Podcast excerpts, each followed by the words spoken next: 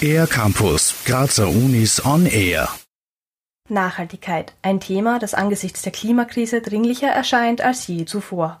Alexander Passer von der TU Graz hat die vom Fachverband der Stein- und Keramischen Industrie neu gestiftete Professur Nachhaltiges Bauen inne und präzisiert, Nachhaltigkeit bedeutet, nachhaltig verträglich zu leben, also unsere Bedürfnisse so zu decken, dass zukünftigen Generationen Chancen ermöglicht werden. Schon heute müssten Gebäude 2050-ready gebaut werden, sodass sie in einer dekarbonisierten Weltwirtschaft funktionieren können. Das Gebäude müsse fähig sein, sich komplett, was es die Treibhausgasemissionen betrifft, komplett äh, emissionsneutral zu verhalten. Es muss auch so sein, dass es nicht nur der Betrieb ist, sondern wenn da dort was zum Austauschen ist, zum Instandsetzen ist. Das heißt, da muss man wesentlich mehr denken, als wie derzeit so typische Bauprojekte, wie sie derzeit ausschauen. In der sogenannten Ökobilanzierung spielt deshalb der gesamte Lebenszyklus, also die Errichtung, der Betrieb und eine spätere Endverwertung von Gebäuden eine Rolle. Auch zukünftige Bedingungen wie extremere Wettererscheinungen oder vermehrte Tropennächte müssen beim Thema nachhaltiges Bauen bedacht werden. Um Gebäude nachhaltiger zu gestalten bzw. zu sanieren, gibt es laut Alexander Passer drei Herangehensweisen Effizienz, Konsistenz und Suffizienz. Effizienz bedeutet weniger Energieaufwand für dasselbe Ergebnis. Beim Gebäude würde es natürlich heißen, ich kann das gleiche Gebäude mit einer besseren Dämmung ausstatten, und die braucht dann spezifisch pro Quadratmeter einfach weniger Energie.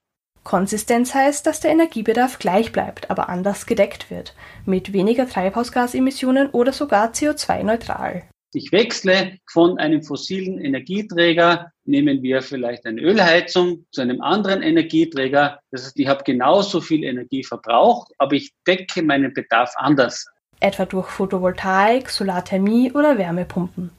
Die letzte Strategie ist die Suffizienz. Dabei geht es darum, weniger zu verbrauchen, indem man beispielsweise unbenutzte Räume nicht beheizt. Oder ich habe zum Beispiel ein typisches Beispiel äh, im Sinne der Shared Economy. Man muss ja nicht alles besitzen, sondern ich habe vielleicht weniger Zimmer und teile mal gewisse Räume oder ich habe weniger Quadratmeter pro Kopf Alexander Passer ist Vorstandsmitglied im Climate Change Center Austria und wissenschaftlicher Beirat im Klimarat der Bürgerinnen und Bürger des Bundesministeriums für Klimaschutz, Umwelt, Energie, Mobilität, Innovation und Technologie.